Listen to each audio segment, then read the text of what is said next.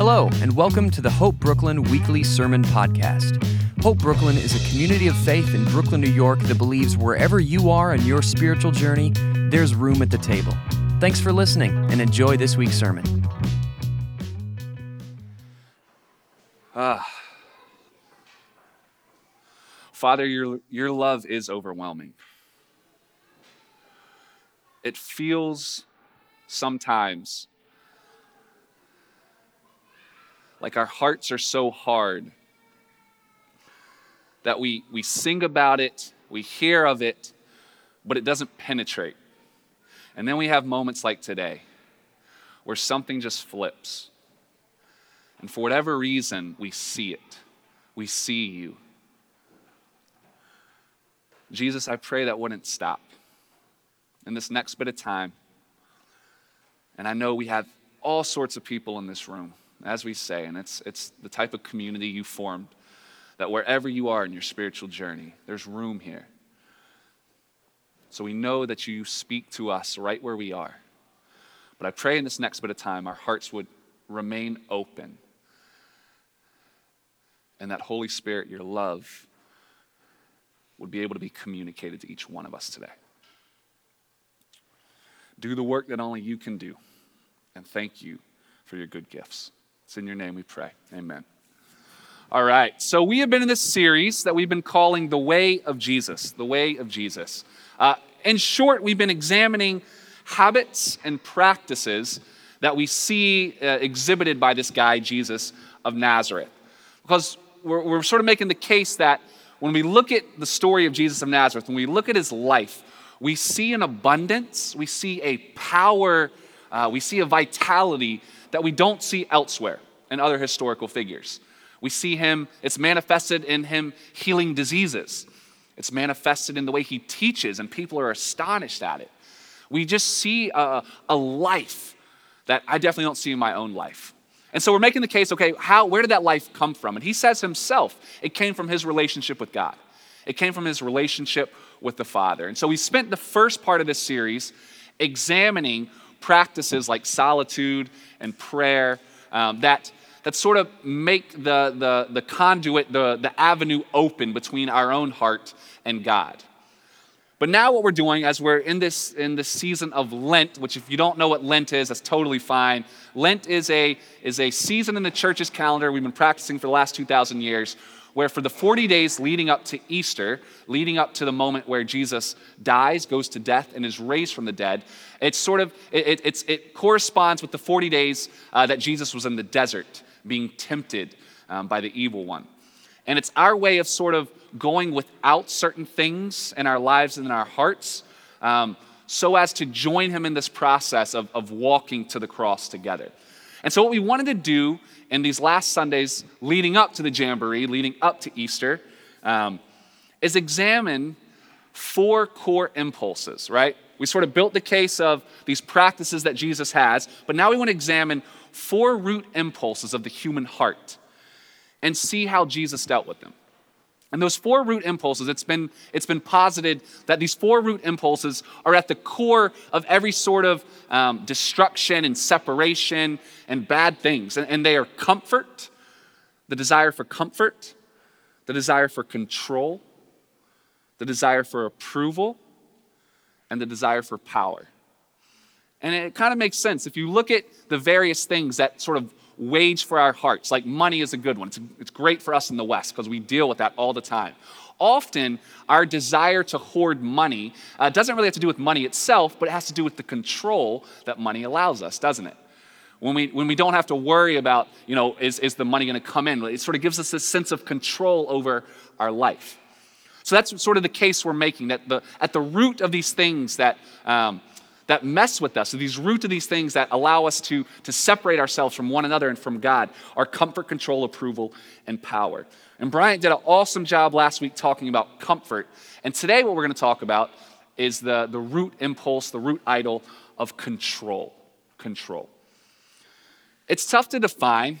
I would say it just like this The desire to be in control is the desire to be my own master. The desire to be the master of my own life, my own fate. And the modern Western world has some serious issues with this. Can I get an amen? Yes, I definitely have issues with it. Yeah. We have some serious issues. There's a phrase, you may have heard of it, called illusions of control. It was coined by a Yale psychologist, Ellen Langer. And, and she, she did a lot of different experiments and studies for us in the West. And here's what she found these illusions of control.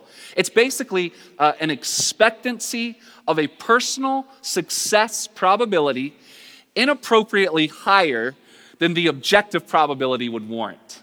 It's a lot of academic language. What's she saying? She's saying that you and I, we believe that we have more knowledge, greater power, uh, a, a deeper skill set, greater freedom or involvement than is actually the case. Uh, basically, we think very highly of ourselves, and we think that we got this under control. Just as an example, I remember a couple years back I saw a documentary on uh, the education system in America, and I couldn't find the exact one, I couldn't remember, but I remember this one fact. Um, if you look at like the, the different educational systems in countries throughout the world, America, we're kind of average. We rank 30th on most lists. Uh, of like the, the educational um, system and the type of students we produce. However, there is one list where we rank first by a wide margin, and that list is self confidence. so I imagine the, the reporters coming to them be like, You rank 30th. And we're like, Well, that's your opinion. So, you know, we got this. We got this under control. All right?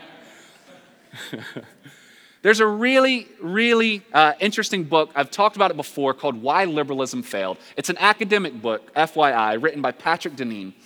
And he traces the roots of our Western uh, philosophy, our Western conviction toward liberalism. And just to be clear, when, when he says liberalism, he does not mean political liberals set over and against political conservatives. He means the entire premise that both uh, spawns liberals and conservatives. And what's that premise? It's basically this the, the root of our Western conviction is the pure, free, autonomous individual. That's what it means to be, to be free. That's what it means uh, to, to, this whole American project is aimed at the pure, free, autonomous individual. The individual who is in control of their existence, who is the master of their own fate. And he looks at three different foundations that I think are really fascinating. I just want to examine one of them for our purposes today. One of the roots of how this developed, he said, was the scientific revolution. Interesting enough, the scientific revolution, which you find uh, in its, its incipient form in Sir Francis Bacon, which, I don't know if you know this, Sir Francis Bacon is the, is the person who said knowledge is power. Y'all heard that phrase? Knowledge is power? Anytime you're at a party, it's a great party trick. Someone says, knowledge is power. Be like, ah, do you know who said that? Sir Francis Bacon. and what happened in the scientific revolution is that humans no longer saw themselves as pieces of a larger cosmic puzzle. Instead, we began to see ourselves as controllers of the natural world, controllers of our environment. Interestingly, Sir Francis Bacon, he likens the natural world as a prisoner who, under torture, might be compelled to reveal her secrets. Isn't that a fascinating metaphor? So we saw ourselves no longer as part of, of the cosmos, we saw ourselves able to um, torture the cosmos and reveal her secrets as controllers of the cosmos. And that sort of uh, developed into three main things the control of the human nature, the control of self, the control of time, and the control of place. Prior to this, prior to like the 15 and 1600s, human nature was viewed as having tremendous appetites and instincts, just like the animals, right? So we, have, we feel greed. We have a desire for power, for comfort, for control, for sex, for eating, just like the animals. But the difference between humans and the animals is we can tell our instincts no. So we thought and think, I think. we don't have to live in accordance with our instincts. Just because um, we want to eat doesn't mean we have to. We can say no. And what we said prior to this was that if we tame our instincts through friendship with God, we become a full human being. But after the scientific revolution or during it, what happens is that the human, as master of themselves, was not a human who could control their appetites, but rather just pure appetite as such. Someone who never said no. So we became the master of ourselves by letting our appetites run free and have the final say.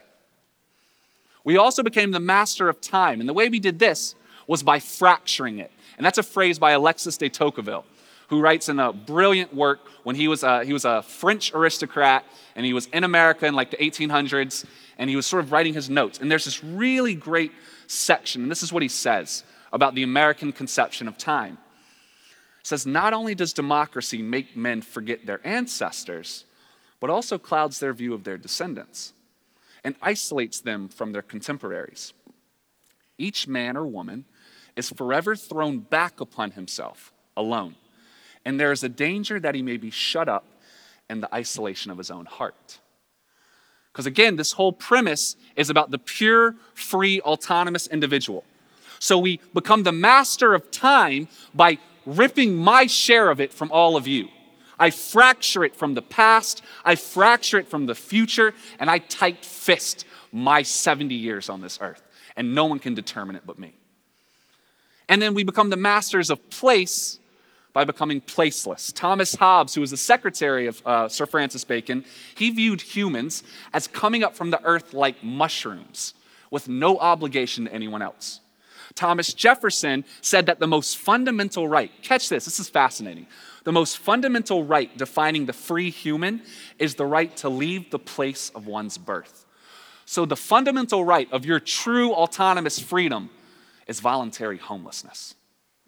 We become the master of place by uprooting ourselves. So, what's the result of all this? Bringing it all together. Well, we're the masters of human nature. We're the richest country in the world, but we also have decimated the earth in the name of controlling it. We have everything we want, and yet loneliness has been declared a public health emergency. We're the masters of time but stress and anxiety are at an all time high. And you see articles coming out in the major publications literally every week with titles such as Why Are Young People Pretending to Love Work? and Wealthy, Successful, and Miserable. That celebrates our obsession with hustle and grind culture and seeing who's more exhausted at the end of the day. We're masters of our own time. And we're masters of our place. And we've created utterly homesick individuals who have no idea how to make and sustain real friendships anymore. I know I'm hitting close to home with many of us in this room because I'm definitely hitting close to home with me. So I bring all this up only to say, to start with you and I in the West, we have been bred to think that we are in control of our lives. We have been bred to think that I am the master of my own life and no one else has a say in that. And all I want to ask at first is when we look around considering all this, is it worth it? Are we doing a good job? The richest, but the most anxious, about to destroy the earth. Yes, it's my time, but deeply lonely, deeply afraid. Are we doing a good job? And I want to contend that in reality, this, all of this has been a furious attempt to forget the one most important detail, the one aspect of existence that none of us in this room can master. We can't control it, and that is death.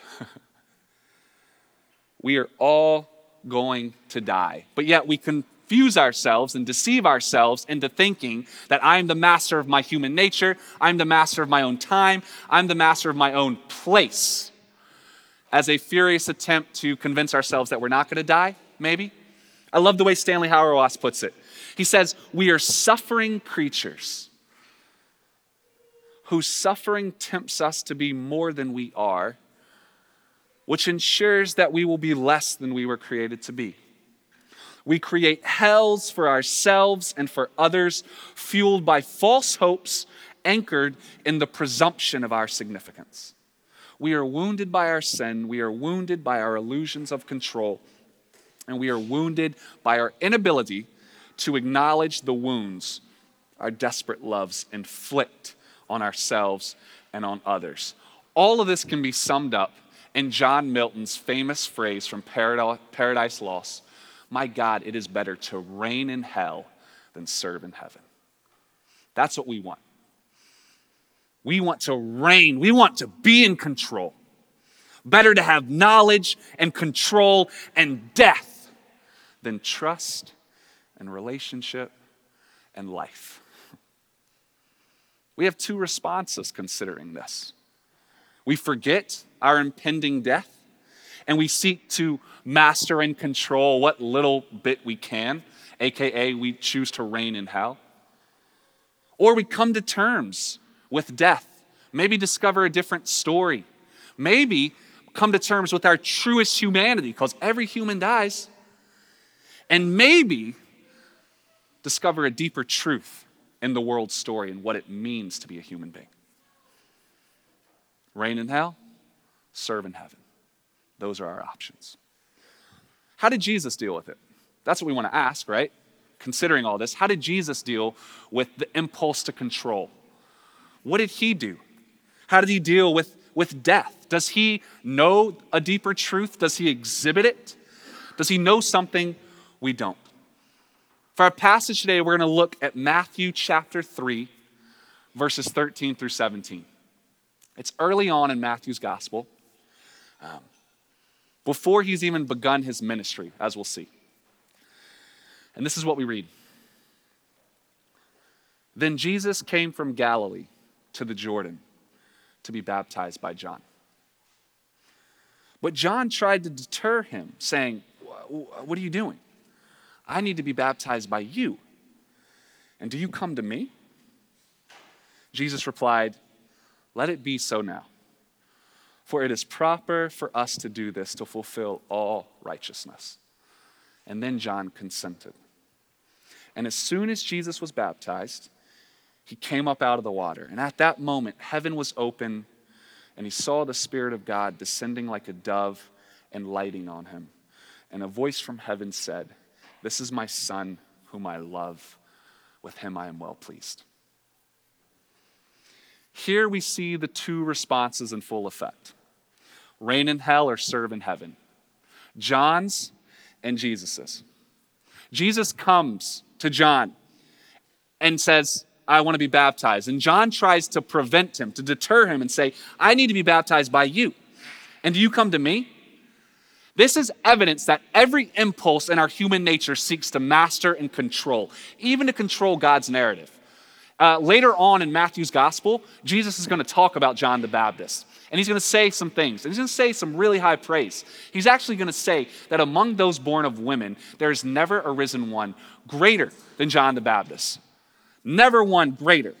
And yet, even John, right here in this passage, seeks to control God's story, seeks to control his place in the story, tries to hinder God by saying, No, no, don't do it like that, God. Do it like this. No, no, no. God, I need to be baptized by you, and you come to be baptized by me. It shouldn't be this way, it should be that way. Do you seek to control your story and in so doing, hinder, deter God's work in it? Say, no, no, no, God, it's not supposed to be like that, it's supposed to be like this. No, not that job, this one. No, not that person, this person. Or if you're not even sure God exists in this room, and as I'm sure there are many of you in here, you say, All right, God, if you did exist, you would come like that, not like this. You'd speak that way, not this way. John seeks to control Jesus, seeks to be the master of the story, and so he hinders God. I need to be baptized by you, and do you, do you come to me? That's a fair statement, guys. It's a really fair statement. John is right, he's telling the truth. Just a couple verses before this, uh, before Jesus shows up, he's talking to the crowd. And he's basically saying, Hey, there's one who's going to come after me who's far greater than me. I'm not even worthy to untie his sandals. And so I'm just baptizing you with water, but he's going to baptize you with the Holy Spirit and with fire. And then Jesus shows up. But Jesus doesn't show up to baptize John, but to be baptized by him. Catch this, friends. The first thing Jesus does is not try to control John, but to be controlled by John. In Matthew's gospel, this is the very first action in Jesus' ministry. And the first thing Jesus does is surrender himself into the hands of John. He abdicates control over his life and his ministry. And when we think about baptism, it's important that we understand what it represents. Uh, I know there are different traditions of how baptism happens. Uh, we do the full submersion. And, and the reason why is because um, baptism is not, Karl Barth says this. He goes, baptism is not so much being cleansed as it is being drowned. You're not scraping off a couple layers of dead skin, you're killing the old person, the person who seeks to be in control of their existence. And when you raise the person out of the water, they are now, from the core of their existence, saying, I am surrendered into relationship with God. So get this, guys. The very first thing God in human flesh does to begin his ministry is to hand his flesh over to a human to symbolically kill it. The very first thing God in human flesh does is surrender control to one of us, you or me, who seek to be in control. He goes, I don't want to be in control, not at first. God's message and ministry on the earth begins in death by human hands. Because God does not seek to control you, but to be controlled by you. That's what Jesus is enacting. Jesus is saying, Hey, I don't want to control you. In fact, the first thing I want to do is hand myself over to you. You can do what you want. You can do as you please to his body. He has handed himself over into your bloody, greedy, untamed, appetited hands. It's your choice. Friends, the Christian story is absurd and insanely beautiful. Because you and me, we're like John. We want to reign in hell. we imagine that, that true power is true control, don't we? The one who has the power is the one in control. And we imagine that the essence of existence is to master death, right? We know that we, we're truly existing when there's not a chance that we could die. So, if true power is true control and the essence of existence is mastery over death, then to be saved, salvation is to defeat death, right? And we have this like every every narrative in our world, whether religious or outside of it, you know, in, in our work environments. It's all it's all a religious narrative. We all think this. So in our in our work, right, we think that to be saved is to master ourselves, to master human nature, to master my own sense of time, and to master my own sense of place. That is until I die. Or even religious narratives, which is why I try to go to great lengths to explain that what we do here is not religion. Because even the religious narrative that thinks true power is true control, and God has it, and God wants to save me by mastering death, we still think that to be saved is to come to God, and therefore He gives us, we're like, we do the things, we live a good life, we're a good boy or girl, and then He's like, okay, now you can master death. That's still the same narrative, but Jesus is God in the flesh. When we look at Jesus, the claim is that we are seeing the creator of all existence in the flesh right before us. And the very first thing he does is he does not come to us, or rather, I should say, he does not make us come to him, but he comes to us. God does not make us come to him, but he comes to us. And we, like John, say, wait, I don't get this. I need to be baptized by you. And do you come to me? This is the question of one who sees Jesus correctly. You know you're getting close to understanding the gospel when you ask this question. When you say, God, I don't get it. I need to be saved by you. And do you place your, your life into my hands? I need, I need to do the things to earn your love. And do you surrender your body over to me? Allow my hands to kill you? To submerge you into the water? Why? What is this? It's the deeper truth of the world. See, we think uh, true power is true control, right? But what Jesus is demonstrating is that the opposite of control is surrender. And surrender feels a lot like death. and surrendering into a relationship, which means the opposite of control is love. He says to fulfill all righteousness. When John asks him, why, why are you doing this? And Jesus goes, It's good for it to be like this right now. To fulfill all righteousness. The, the interesting thing about that word righteousness in the, in the Jewish sense is it means like right relationships. Right relationships. Relationships with God, with self, with each other, with the earth. And Jesus, God in the flesh, is surrendering control of his existence to humans for the sake of right relationship, for the sake of love. And we know this, right? Love is only possible when two parties are fully surrendered to one another, right? Anything else, and I'm trying to control, they're trying to control. It's only possible when each party dies to the other, places themselves into the other's hand, and says, You can do what you want with me. Anna, my wife, I've hopefully every day wake up and place the fullness of my heart, soul, mind, strength, body into her hands, which means she has tremendous control over me. She can destroy me if she wants.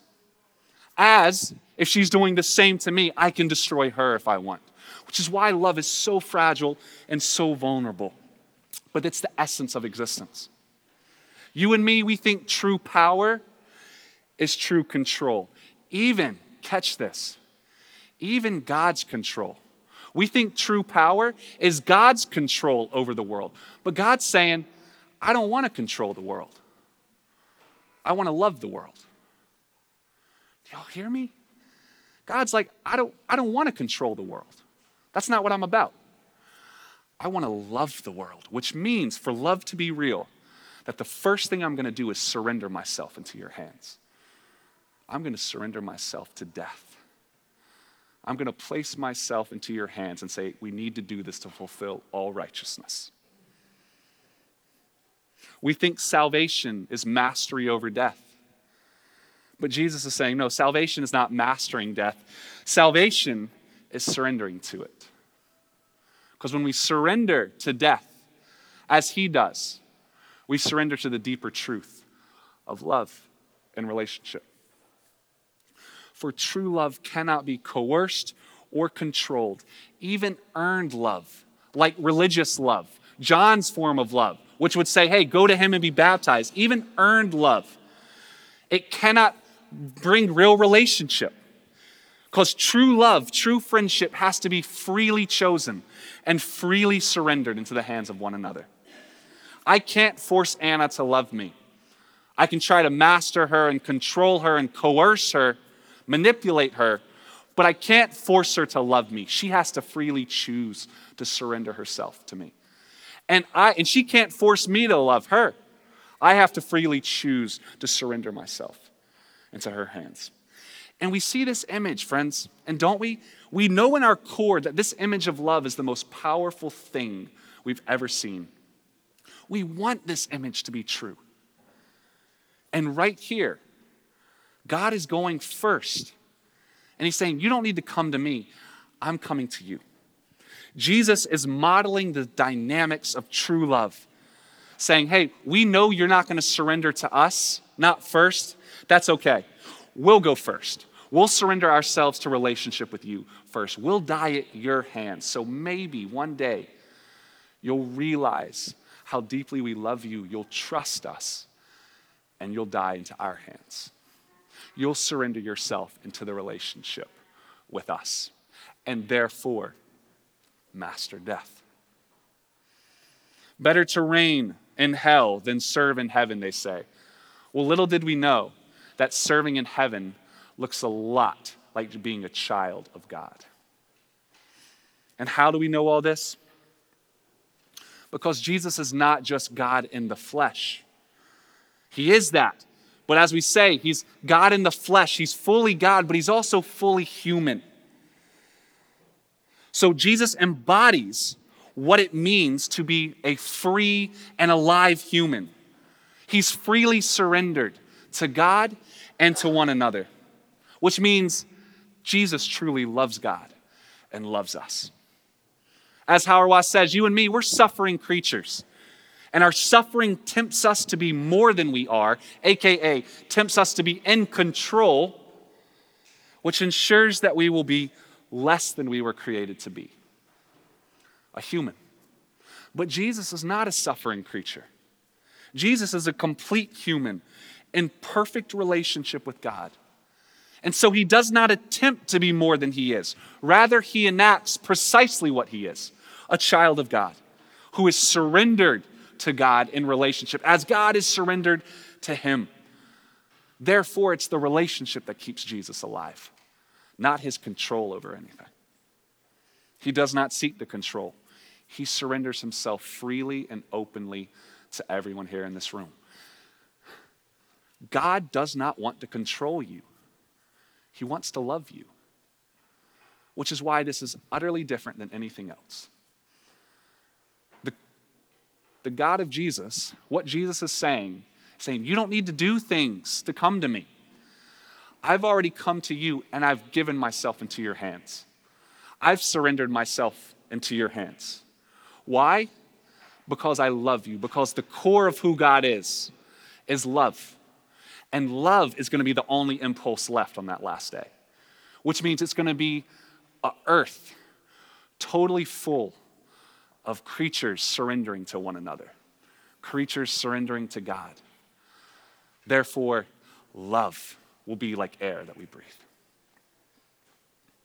And when Jesus surrenders to death and emerges out of the water, we're told the heavens are open, the Spirit descends like a dove, and he hears the voice of the Maker of the universe say, This is my Son, whom I love. With him I am well pleased. For the true human, the complete human, abandons control and entrusts his or herself into the hands of the Creator. Entrust his or her life to the Creator. And therefore becomes not a suffering creature anymore, but a son or daughter whom God loves and is able to freely enter and save. It is out of surrender to friendship with God that we hear the voice of God. Or to put it another way, we see and hear the truth when we lay down our need to control it. You will see and hear the truth of what God feels about you when you surrender your need to control it. God doesn't want to control you, He wants to love you, which means He's freely given Himself to you. He's placed, Jesus has shown up and come to you and say, Go ahead, baptize me. And we're like, What are you doing? I need to be baptized by you, Jesus. He goes, This is proper to do it this way first, because then you'll know that the core of all that is, is not control, it's free love. And love requires surrender all the way down. You want to know who Jesus is? He's the creator. but he's not come to save you. He's not come to save you. He's come to surrender himself into your hands. You can do what you want. What will you do? Hopefully, hopefully, if you see that truly, if you see the depths of that love, you'll surrender yourself right back into His hands. Enter the relationship and discover true life. You're not the master of yourself. You're not the master of time. You're not the master of place. You're so much more than that. You're a child of God. And then maybe after that, you'll hear the words of the Father. You'll hear the truth of the universe saying, This is my daughter. You are my son. You're the beloved one because you've entered the free relationship. With you, I am so well pleased. You don't do anything to earn it, you receive Him, and then you give yourself back to Him. And it's incredible. I want to invite the band back up. I want to ask you to close your eyes and pray with me.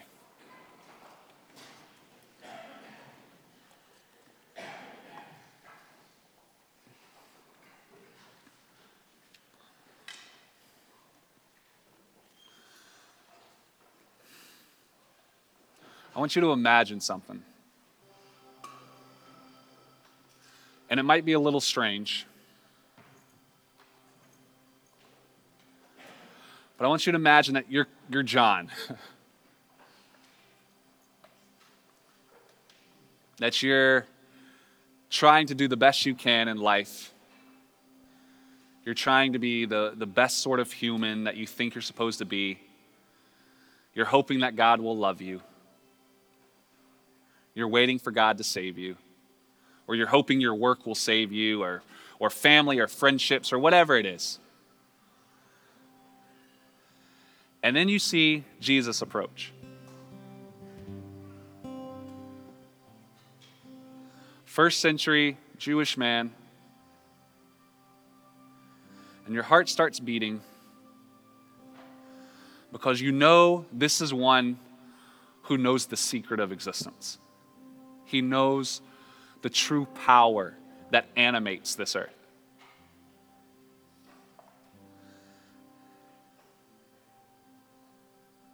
And as he gets near,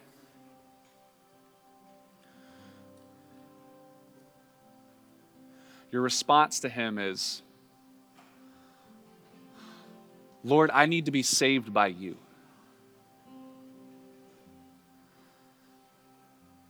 And his words to you in return are, I haven't come to save you. I've come to love you.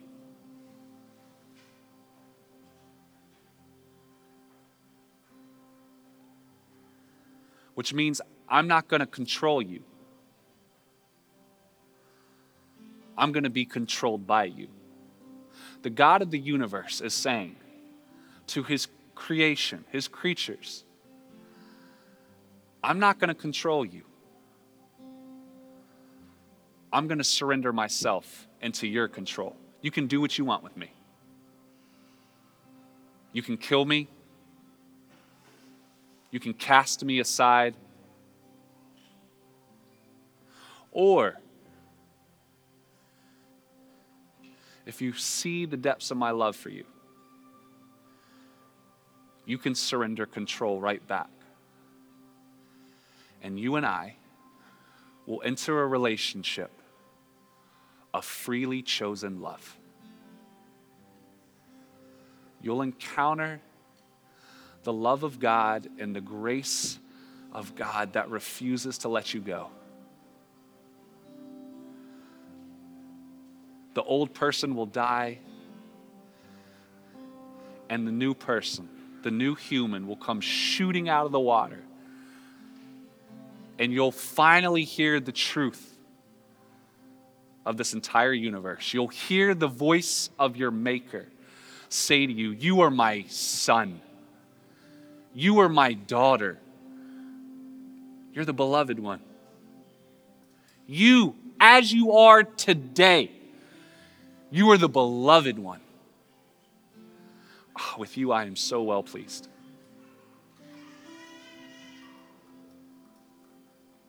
What will you do?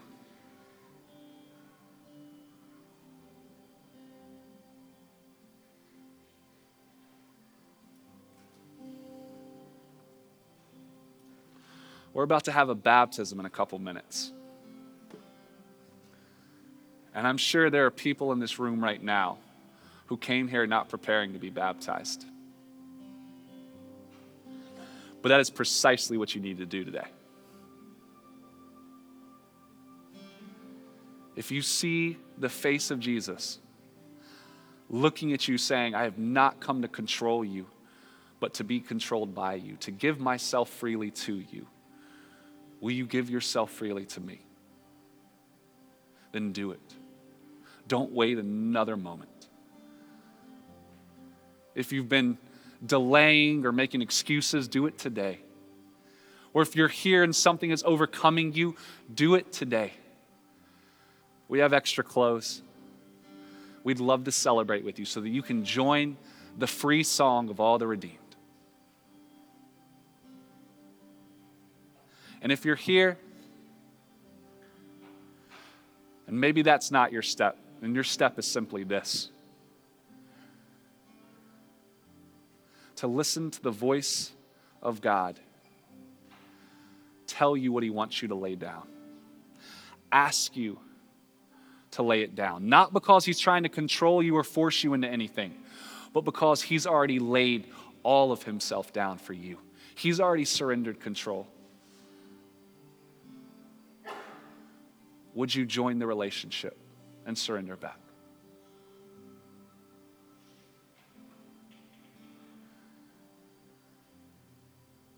Jesus, speak to us right now.